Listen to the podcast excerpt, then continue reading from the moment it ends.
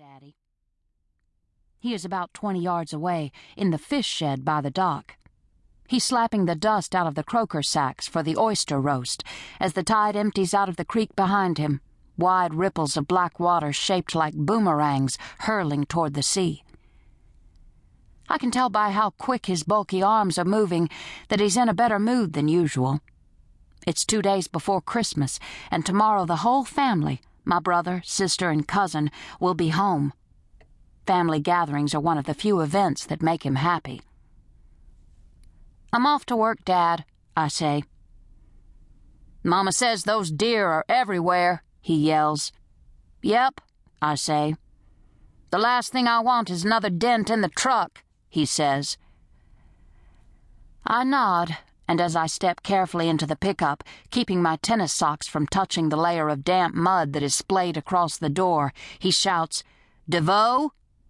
And I can tell by his tone that he's already irritated. So I roll down the window and say sweetly, Yes, sir? He walks toward me, dragging a croaker sack across the yard, his duck boots stamping the dark soil as he dodges the tire swing and shimmies between the tractor and the tool shed. He's gained about 20 pounds since last spring, much of which seems to have attached itself to his neck and cheeks. Now his eyes become two slits when he smiles and when he yells. As he reaches the tea house where the truck is parked, he says, did you get the Orangeburg sausage? You said you needed it by Christmas Eve, I say. That's tomorrow, honey, he says. I'll go first thing, I say. I don't want to have to ask you again, he says. He turns his back and slaps the sack once. Then he drags it back across the yard and throws it on the picnic table in the fish shed. Daddy's been in a bad mood for most of my adolescence and you better take cover when that eerie half grin spreads across his face, because that means he is about to blow. Short tempers run in his side of the family, and sometimes when I get mad, I can feel my own temples pulse.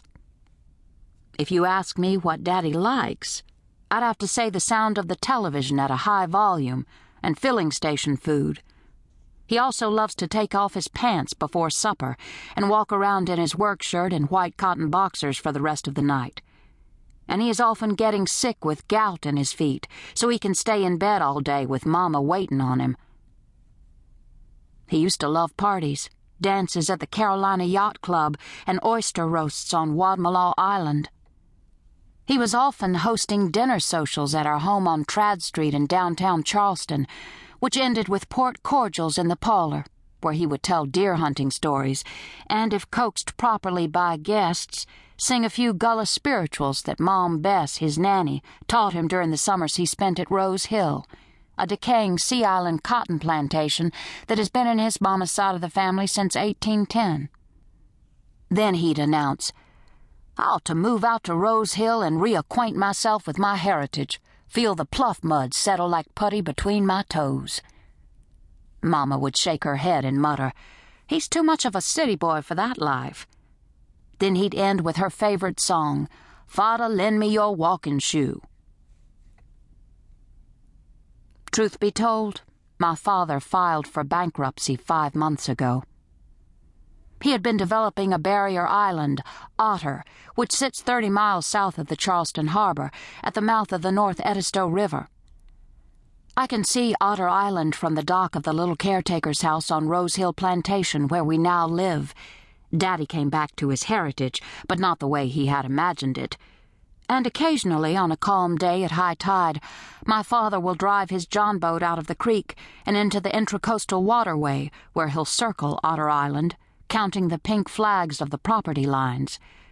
Twenty-seven lots, ranging in value from three hundred and fifty thousand to one million dollars, all of which have a 180 degree view of the intracoastal waterway or the Atlantic Ocean.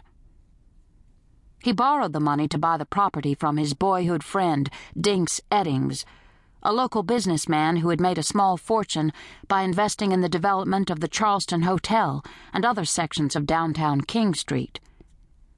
I believe this is the big one, he had told my mama and his mama, Meemaw Rose, two years ago as he poured three glasses of sherry.